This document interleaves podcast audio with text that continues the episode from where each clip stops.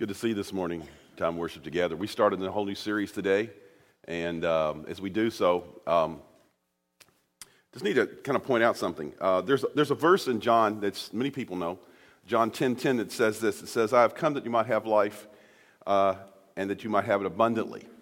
And uh, that's really, if you want to look at the Gospel of John, the, one, of the, one of my favorite books in the Bible to read, uh, that really is kind of an outline of, of the Gospel of John. The first 12 chapters of John talks about uh, things uh, where Jesus encountered people out in the, out in, uh, in the streets and, and, along the way.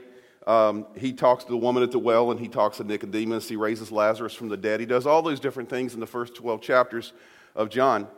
And he shows us how to have eternal life. But then in the chapters 13 through 17 of John, what he does is he shows, them, shows us how to have abundant life. Now, so often what we do is we focus upon this whole thing. We talk about, you know, I want Jesus to be my Savior, but we really don't talk about what it means to have Jesus as Lord of our life. And He wants to be both, not just either or. It's Savior and Lord. And so, really, in a sense, the 13 through 17 really deals with the whole thing of how He becomes our Lord of our life and how we can live the life that God wants us to in a real sense. And the setting for these instructions is interesting as well because if you read Matthew, Mark, and Luke, the other, th- other three Gospels, you'll find that the same, uh, the setting for this is basically where they talk about the Lord's Supper. They talk about communion. And so at the end of the service today, as we conclude our ser- uh, sermon today, uh, time today, we're going to be taking together the Lord's Supper in a time of quiet meditation and, uh, as well today.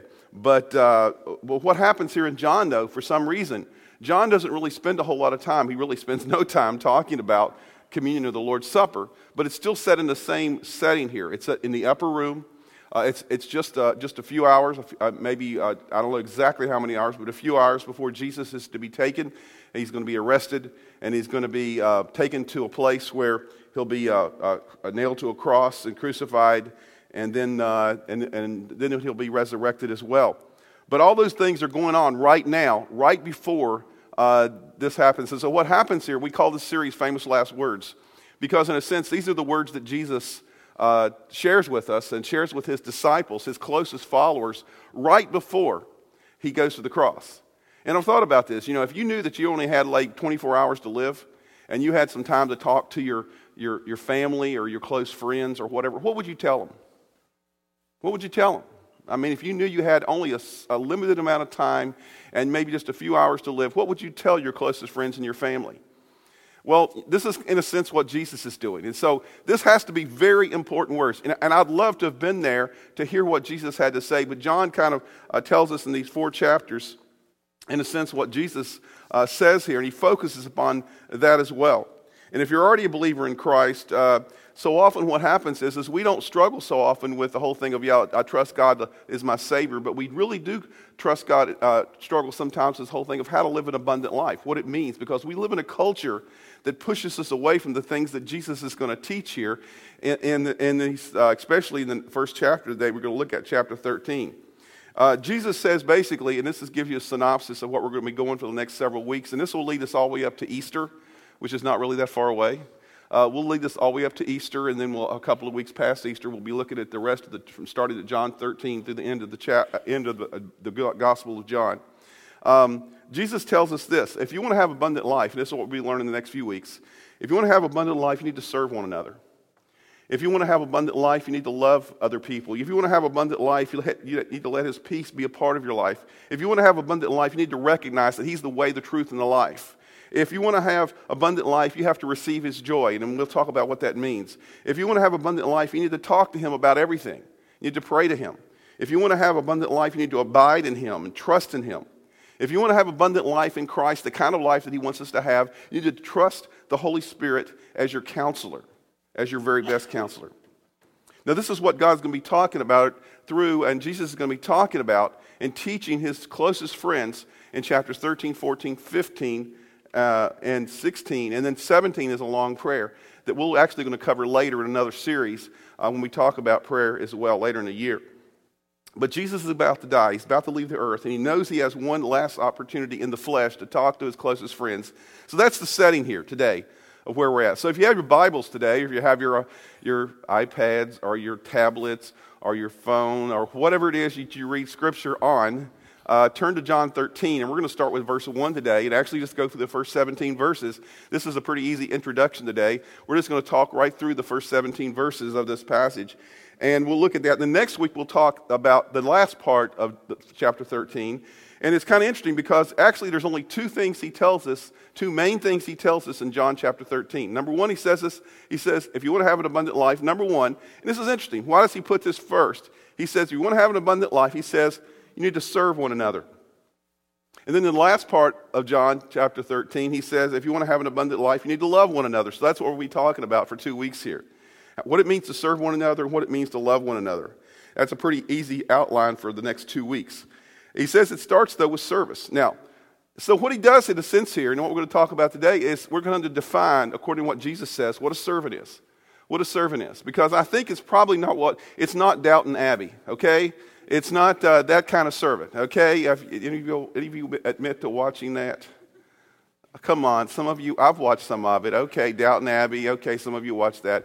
If you haven't, it's kind of an English thing sitting back at I don't know what century. But anyway, it was kind of like, it makes me mad every time I watch it because, you know, there's servants there and they're low class people and, uh, in a sense, and they, they, everybody else in the high class people, get, they get waited on hand and foot. I mean, they can't even dress themselves, you know, and so they have all these different people that help them do everything. You know, it's kind of like that deal. And sometimes we have this idea that's what a servant is.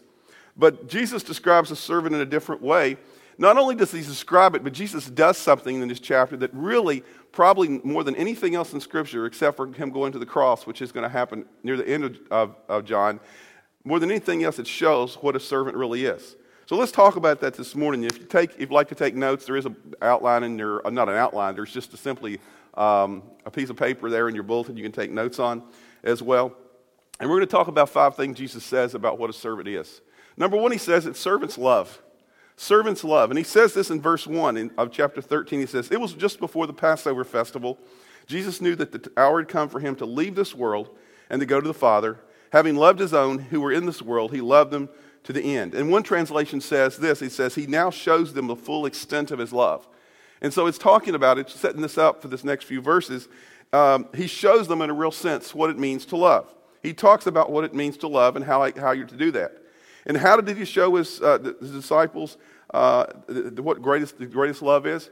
He, it wasn't because he did miracles, because he'd already done the miracles. It wasn't because he'd already taught you know, a great sermon on the Sermon on the Mount, the greatest sermon probably ever. What he did was he did something really interesting. He washed their feet. We'll see here. We'll talk about that today. He washed their feet. And then after that, he shows them the greatest example of love. He went to the cross for us as well. Now, for a lot of people, somebody who washes somebody's feet or somebody who is uh, somebody who loves someone, that's not a picture of a, of, of a servant, right? A, a, picture of a servant for most of us is somebody who has to do something, they, they serve because of duty they have a duty to do it, and, and, and they feel like they have to do it, and so it's merely duty. And, and, I'm just doing it because I have to, because I'm supposed to, because somebody expects me to. Now, some of you do that in your family because you grew up a, with certain roles in your family, and you say, It's my duty to do this as a husband. It's my duty to do this as a wife. It's my duty to do this as a parent. And you may have that way, and sometimes eh, you do it out of love, but sometimes you just do it out of duty, right? Because it's what you're supposed to do, you know? And so the deal is uh, uh, duty becomes drudgery if, if, it's, if it's not done for the right reasons. And, uh, and service, though, the type of service that Jesus talks about here, is really can be something that brings us joy. And that's the difference between the two. Jesus is trying to show us that love is what makes the difference when you serve someone. Although it's hard, there should be a joy always to service. It's kind of like some people think, you know, well, the Christian life is this, you know, it's going to be hard while I'm here on this earth, but there is something out there that I look forward to down the road. It's called heaven. And when I get there, there's going to be joy there. But while I'm here on this earth, man, I just got to do what, I just got to suck it up and go on and do whatever I got to do to get through the time. Some of you feel that way. And so you need to ask yourself, what, who is it? that my life, what am I trying to, who am I trying to serve and why am I trying to serve and what's so important? And so Jesus gives an example of why he loves, and, and, and he gives an example here of what a servant really is. He goes on in verse 2 through 4, he says, The evening meal was in progress. And this is interesting because he, he points out this is something he already knows. And the devil had already prompted Judas, the son of Simon Iscariot, to betray Jesus. And Jesus knew that the Father had put all things under his power and that he'd come from God and was returning to God. So he got up from the meal He took off his outer clothing and he wrapped a towel around his waist. And they're going like, what is going on here? Probably. Because this is not something normally that Jesus had done in the past. So often what we do is we think that servants are kind of like, you ever had an idea that servants are weak people? They're kind of weak because they, they kind of put down. Well, Jesus kind of points out here, and he, and he shows in this example here that servants, the second thing about servants, not only do servants love, but servants are strong. Servants are strong. Jesus, uh, when people think of servants, they usually think of weak people, people who are oppressed. But Jesus shows, uh, uh, says, I want you to show you a different kind of servant, the kind of servant who does it by choice because of the love I have for the people that I'm serving. Jesus was a servant, and he wasn't weak. Um, these verses show us where Jesus' strength came from. It says, and we can look back in those verses, it says in verse 1, it says, Jesus knew the time had come for him to leave this world and go to the Father. In verse 3, it says he knew that the Father had put all things under his power. And the third thing it says in verse 3 is that he knew uh, where, that he'd come from God and was returning to God. And this is important, and I don't have a lot of time to talk about this, but it's important because, in a sense, Jesus knew where he came from and he knew where he was going. He had a very, very, very focused purpose and a strong identity in his life. He didn't have to sit around and think about, okay, what am I going to do today? Because he knew what his purpose was for that day, and he didn't struggle with that at all. See, he had a strong self identity. And what Jesus is saying in regard to a servant and the kind of service he wants us to do, he wants us to serve not just because we're out of duty, but he wants us to serve for a purpose. And the song that, that we sang just a while ago, From the Inside Out, the deal is that, is that God wants us to, to be able, in a real sense, to love people because of what's in our heart. What's, why we love people is not because, simply because uh, it's something we have to do. But sometimes one of the best ways to express love to people is what, through what? It's through service. It's through service. It's doing simple things uh, for people. Now, guys, I'm, guys, uh, guys and girls, okay, I can talk about both today. Yesterday was Valentine's Day. Did y'all know that? Oops. Okay, I heard somebody go, oops. Okay. Now, let me explain something to you. For me, personally, and some of you guys can relate to this. I don't know about any girls, but some of you guys can. Valentine's Day, I grew up in a family where we didn't celebrate anything. We didn't celebrate. We, kind of celebrate birthday. We would say happy birthday, now that's about it. You know, that was a big deal. And we didn't do anything like that. So, a, a Valentine's Day was not a big deal for me. You know, but my wife, on the other hand, grew up in a family. They celebrated everything. I mean, it was a national holiday for birthdays. And, and, Valentine's Day was a huge deal. It was a huge deal. And so when I, when we, when I was dating, I did a pretty good job of, of you know, recognizing that. And we dated for, uh, we dated and were engaged a total of five years before we got married. And then, and, we, and my wife put on Facebook uh, yesterday um, some, or a couple days ago about she just realized this is our 40th Valentine's together, and I'm going like four tenths of a century. That is a long time. But she said she still liked me though, so that was good. And I told her I liked her too, so that was good. And um, but the deal is is that because Valentine's for her is a big deal, it's not about me. If I want to serve her, Valentine's becomes a big deal for me. Because why? Because I love her. And the duty that I do, I'm going out and, and taking her, she doesn't want to like a lot of stuff. She just wants to go out to a nice dinner and, and do stuff like that, just to celebrate something like this, to recognize it, to have a card and do things like that. She doesn't want to like a big deal. But for me, I have to put it on my calendar. I have to remind myself. I tried three weeks ago to get reservations. I thought I was plenty far out. Three weeks ago to get reservations at our favorite restaurant. I, my top three choices were already taken, by the way. So guess what? Next year, I have on January 1st get reservations for Valentine's.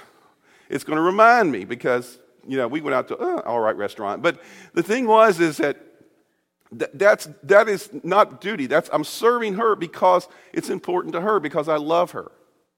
And so sometimes this is not about just simply about me. It's not about, you know, services, you know, when we say about you need to live the abundant life, we think it's all about us, about getting stuff and being happy and stuff. No.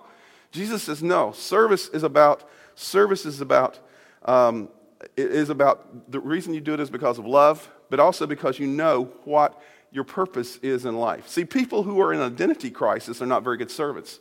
All they do is they spend time, all their energy, trying to figure out who they are, and, and they don't have any energy left to give to other people. And so, what it adds up to, though, in a real sense, is insecurity in their life, and insecurity leads to us not serving people at all.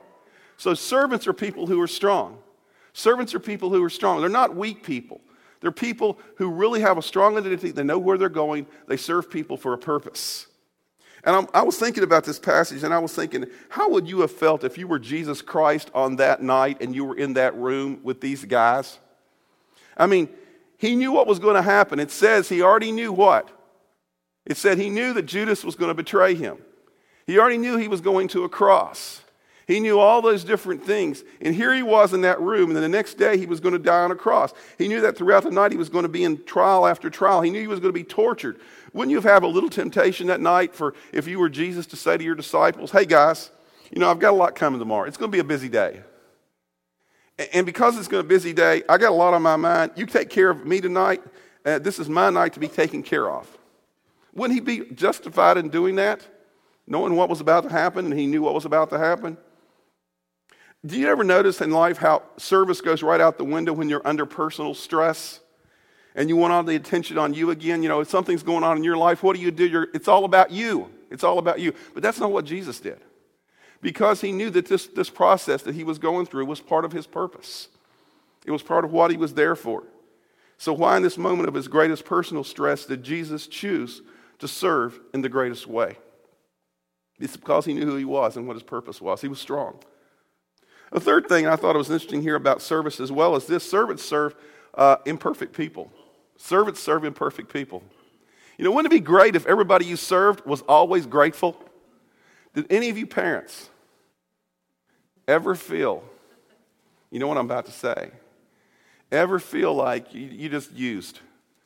I mean, your kids use you, you know, they just take advantage of you, and they do, you just, you just feel like, you know, you feel unappreciated as a parent. Anybody here ever feel unappreciated as a parent? Raise your hand if you're truthful and honest. Okay, thank you. If you haven't felt, you will. Okay? Because so often when you're, you know, you know, kids come right out of the womb going, me! They do, right? And it doesn't get a whole lot better for a number of years. Hopefully they grow up and become mature adults and uh, it's not all about them. But the thing is, it's what happens so often. You know, so, so often it's, it, it would be really easy to serve people who always said thank you and always appreciated you, and you got accolades for service or whatever you did. I mean, some of you don't feel appreciated at work. Yeah, you get paid, but no pay, nobody ever says thank you for anything. Um, have you ever felt unappreciated as a believer for what you're doing? You know, not by the Lord necessarily, but by people in the church. You know, you're serving and you're doing all this stuff, and, and, and people are going, you know, it's like, oh, that's part of what you do. So it's not a big deal but you don't feel very appreciated, or you don't feel like you're making an impact. Uh, that servants serve imperfect people, though. Because in verse 5 it says this After that, after uh, Jesus, uh, these things in verse 2, 2 through 4, after that he poured water into a basin, Jesus did, and he began to wash his disciples' feet, drying them with the towel that was wrapped around him. Now, Jesus, I said a while ago, Jesus knew his purpose. He knew who he was. And he was getting ready to wash the disciples' feet, but he also knew who they were. He knew who they were. Um, think with me for a minute about the feet he washed. First of all, he washed, it says he washed the disciples' feet in general. Who were the disciples? A bunch of perfect guys, right? What was happening right before this? It, we don't see this here in, in, in John. That's why sometimes you have to read all the Gospels together to get the bigger picture.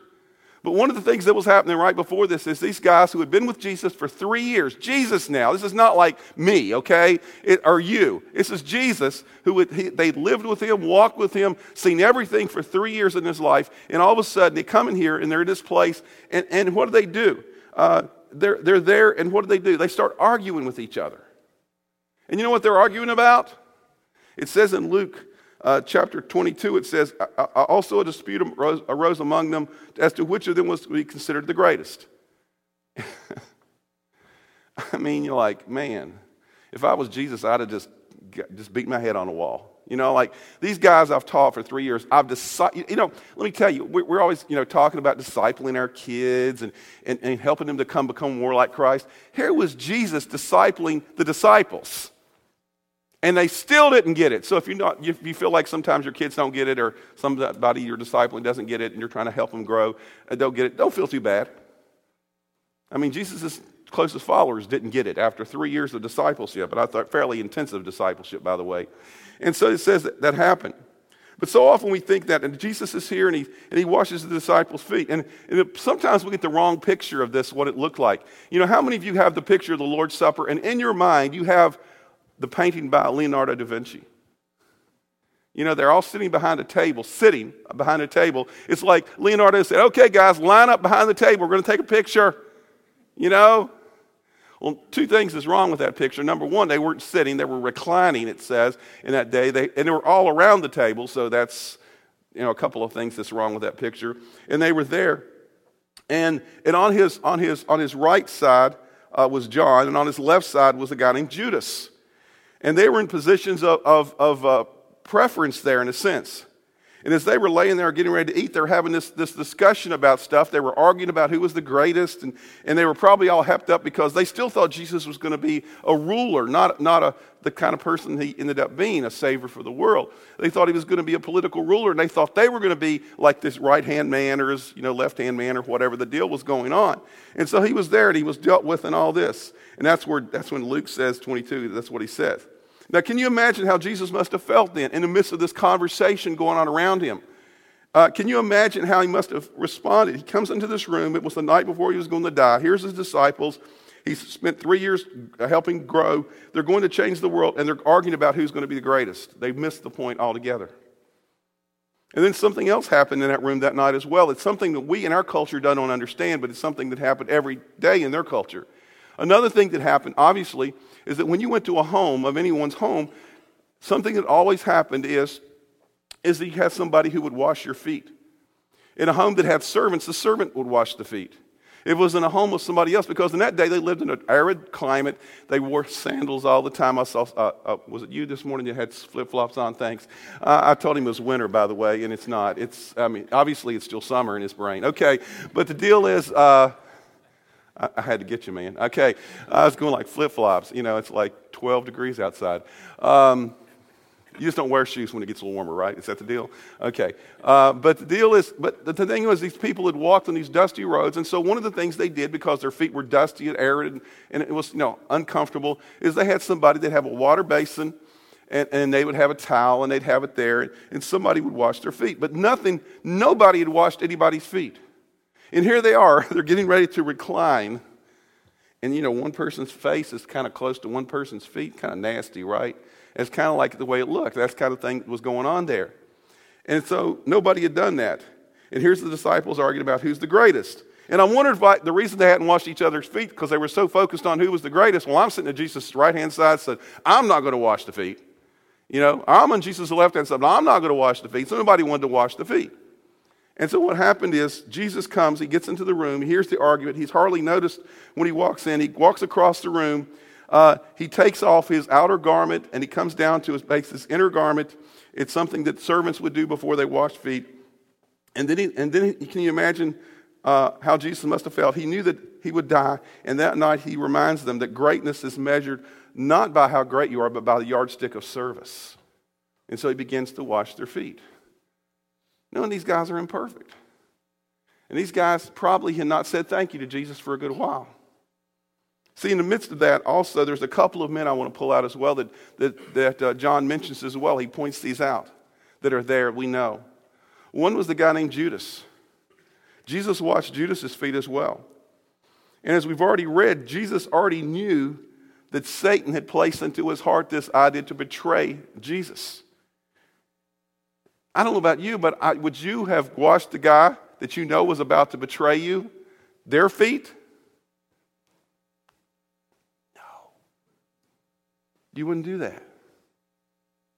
But Jesus didn't anyway. And you know, the entire meal, in a sense, was kind of an appeal to Judas, in a sense, because what he was doing, Jesus washes his feet. He lets him sit, sit on the left hand side, which was his honored position. He later dips his hand into the bowl, which they, while they were eating with Judas, a sign of friendship. All these things were an appeal to Judas in the midst of all this craziness that's going on.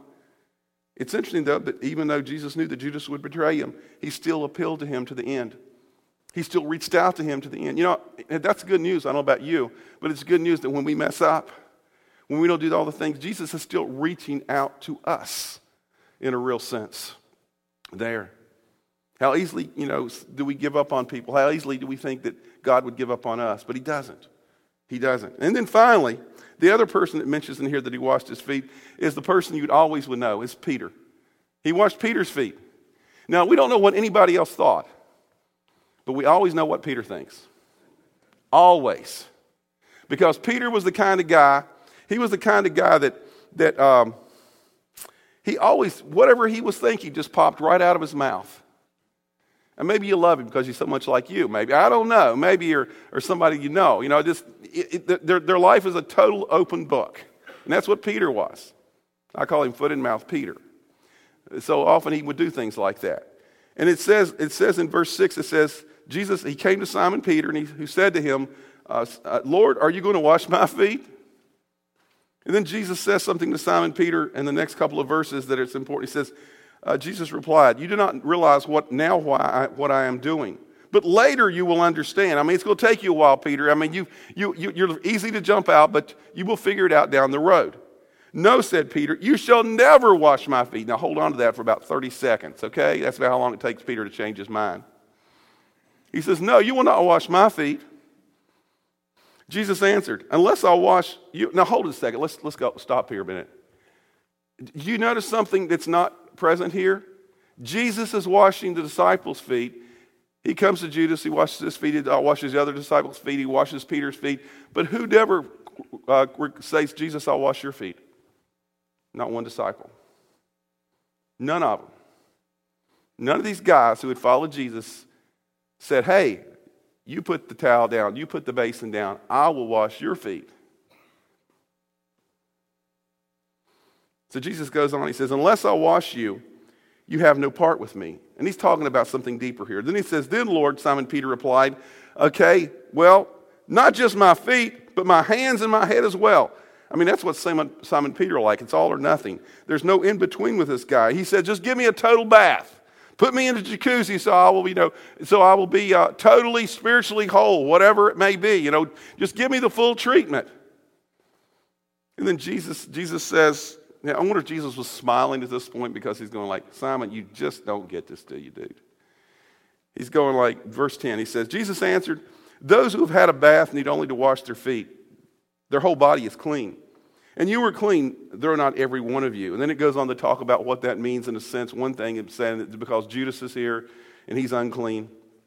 But he washes Peter's feet. And it's interesting to me that these disciples were ready to fight for a throne, but they were never ready to fight for a towel, especially the servant's towel. They're, they're not willing to do that. See, and, and, Jesus says, unless you let me serve you, you'll have no part in me. What is he talking about? He's simply saying about, he's talking about what's going to happen here just briefly in a few hours when he goes to a cross. And when he goes to the cross, what does he do? He does something for us, the greatest act of service in history. He dies on a cross for our sins and for the sins of the disciples. He serves us in a way that none of us can serve. And he says, Unless you let me do that for you, then you'll have no part in me. Unless I let Christ serve us, you won't have any part in him. So he serves them by going to the cross. But Peter is so human. That's what I like about him. We look at these verses here and we look at uh, what he did throughout Scripture, and he's, he's such a representative. I love Scripture because Scripture does not gloss over the fact that these people are messed up that follow Jesus Christ, and God still uses them, which is good news for all of us, right? I don't know about you, but it's good news for, you know, for me that God uses people, even all people that are messed up. See, servants, what, what is this pointing out is servants serve all kind of people. And Jesus did, and he gave us an example, and he served, and he shows us a fourth thing about servants. And this is the, the how he did it as well. Number four, the fourth thing I saw in this was this servants don't draw attention to themselves, they're not showy. You know, uh, Jesus didn't actually, he noticed, he didn't come into the room and go like, hey guys, I'm getting ready to serve you. Watch me serve you. Watch me, you know, I'm taking my robe off. I'm going to do this. I got the water. He, Jesus, no, he just quietly goes over. He begins the process of doing this. He didn't put a spotlight on himself. He didn't put it on TV. He didn't put it on Facebook. He just served them. He just served them. I was at a Promise Keepers conference in 1996. I remember this vividly. It was the largest gathering of pastors in the history, probably, of the world. It was the first Pastors Promise Keepers Conference. It was in Atlanta, Georgia. And it was 40,000 pastors there. That's a lot of people in one place, a lot of pastors. And uh, we were in the Georgia Dome, and we were there. And, and it was a really good conference. I loved it. it had some great speakers and stuff. But one thing just kind of like drove me nuts. And that was this. I said, one time, everything was on a giant jumbotron, you know, gigantic screen, because it was such a big place, you had to have it there, because the speakers all looked like they were this big, you know. And one time we were there about the second day of the three day conference. I remember, never forget this. One of the guys that was up there, he decided he wanted to honor another one of the pastors. And so what he did is he had this other pastor come up, and the other pastor didn't know what was going on. And he sits him down and he takes off his shoes and he starts washing his feet on a jumbotron. It was hugely showy. And I'm thinking he kind of missed the point because that's not the way Jesus did it. You know, the Greek word for humility literally means to stoop low. It means to stoop low, and it's a literal meaning. Jesus was literally humble here. He stooped low at the disciples' feet, washed them, and showed us what it means, what real humility is. He's saying this if you want to live an abundant life, you need to live a life of humility and a life of service. It's not one of those things you can write a book about, you know, like uh, 10 steps into how to be humble. Wouldn't that be a great book? Or, you know, how, how, how I became the most humble person ever. You can't achieve humility. You can grow into it, but you can't brag about it. It's not showy. It's, not, it's powerful, though. It's incredibly powerful. And then Jesus says in verse 12 When he had finished washing their feet, he put on his clothes and returned to his place. And he simply asked them a simple question. Really simple question. Do you understand what I've done for you. Hey guys, I've just given you an object lesson. Do you understand what I've done for you?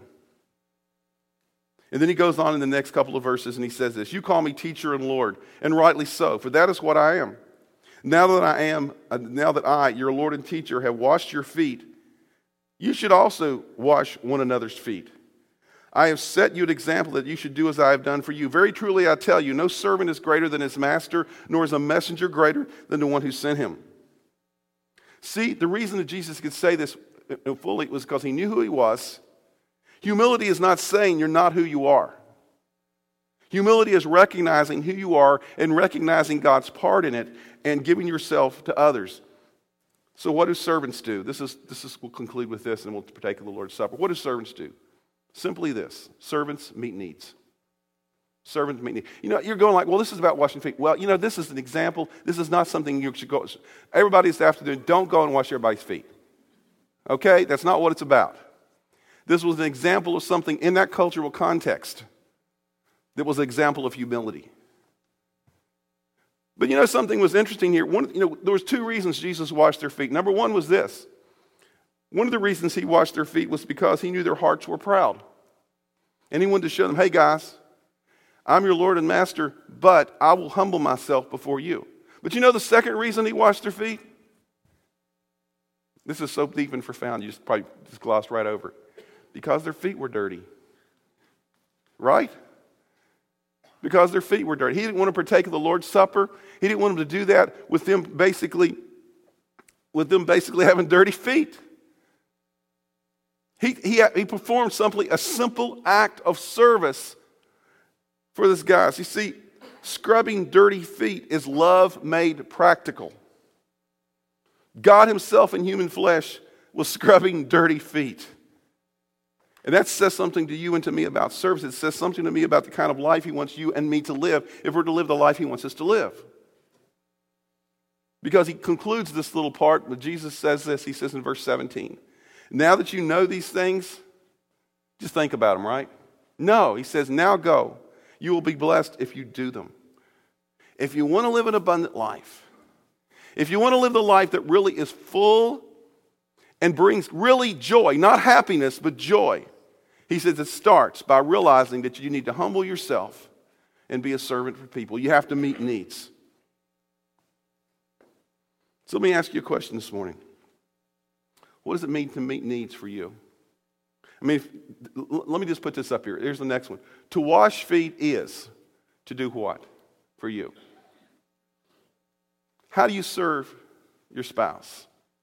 How do you serve your kids? How do you serve your neighbors? How do you serve your coworkers, your, your people at school, the people you know at school, the people in your neighborhood? How do you do that in small, practical ways? I'm not talking about huge things sometimes, folks. Small, practical ways. See, the disciples came into that room and everything was ready for service, wasn't it? There was already, obviously, there was already a bowl there, there was water there, the towel was there, the dirty feet were there. The need was there, and there was a way to meet the need. What was the barrier that they had? Their barrier was what? One thing a proud heart. And when we don't serve people, the barrier between us is not resources. The barrier is a proud heart. My proud heart and your proud heart. See, it's not the availability of resources that causes us not to meet needs. That's never the barrier to meeting needs in God's name. It's always our proud hearts. And if God can break that barrier in our families, if God can break that barrier in our schools, if God can break that barrier in our small group, whatever that barrier is, service, true service happens. Now, this is what we're going to do as we close our service today. We're going to partake of the Lord's Supper. So, guys, girls, whoever's doing the Lord's Supper, go ahead and get your stuff ready. Get, get, the, get the, uh, the, the bread ready to come down. We're going to do this in about two minutes here, okay? This is going to be a time today of focusing our attention upon what would it be like if you were in that upper room and you'd heard this and saw Jesus do what he just did. He had washed, if he washed your feet. And he just said this to you go and do likewise. And, and that same Jesus was going to die upon a cross. And you didn't know it if you were in that upper room at that time. He was going to die upon a cross, but we know that. In just a few hours later, to do something for us that we could not do for ourselves. And that's to make our relationship with God right, the possibility of having a relationship with the Holy God. And so when Jesus came and he took the bread and he took the cup and he passed it among his disciples and he said, Hey guys, when you eat of this, this is to remind you in the future of about not only of what's going to happen on the cross, but what's happened in this room. What would you be thinking? So, what we're going to do today is I'm going to ask in just a moment, I'm going to ask the, the, the ushers to come forward to bring the bread and they'll pass it out. I'm, not, I'm going to walk off the stage here in just a minute, okay? And as you get the bread, you can partake of the bread in a quiet way. The band's going to sing in the background a song that reminds us of what God did for us upon the cross. And then they're going to come and give you the cup as well. And you can partake of the cup when you see fit, and then we'll close our service. This is a time for you to focus your attention upon what Jesus did for you. Because that's what he says the, the, the, the Lord's Supper is it's a remembrance, it's a reminder, and it's a statement as well of our commitment to Him as well. So, this is our time of committing ourselves to Him. So, I would just encourage you this morning, during this talk, quiet time with no other talking, just a song in the background, as you partake of the bread and you partake of the cup at your own pace, that you would simply think about what Jesus has done for you and what it means for you to serve Him and do the things that He's asked us to do to live the abundant life. God, we just thank you so much this morning for your incredible love. We pray that you would just enable us this morning, God, to understand clearly what it means to follow you as Lord and Savior. But God, so often the Savior part is the part that we get excited about because we think it's all about eternity. And eternity, in a sense, God, is, is great. But God, you say while we're here upon this earth, we're to live an abundant life. It doesn't mean a problem free life, it means a life that in the midst of the struggles, that has purpose and it has a promise that we can have, that we can have joy in the midst of the struggles we have. So this morning, God, as we partake of the elements, the bread and the cup, we would ask that you would just allow us in this quiet time to commit ourselves more fully to you, God, and to your plan, and to understand that the first step in living the abundant life, as you told your disciples in that upper room just hours before your death, upon the cross was hey, guys, you need to serve. You need to be a servant for others. You need to love people so much that you're willing to serve them and humble yourself before them because it's not about you. Thank you, God, for what you've done and what your word teaches us in this, these few verses this morning. We just ask these things in Jesus' name. Amen.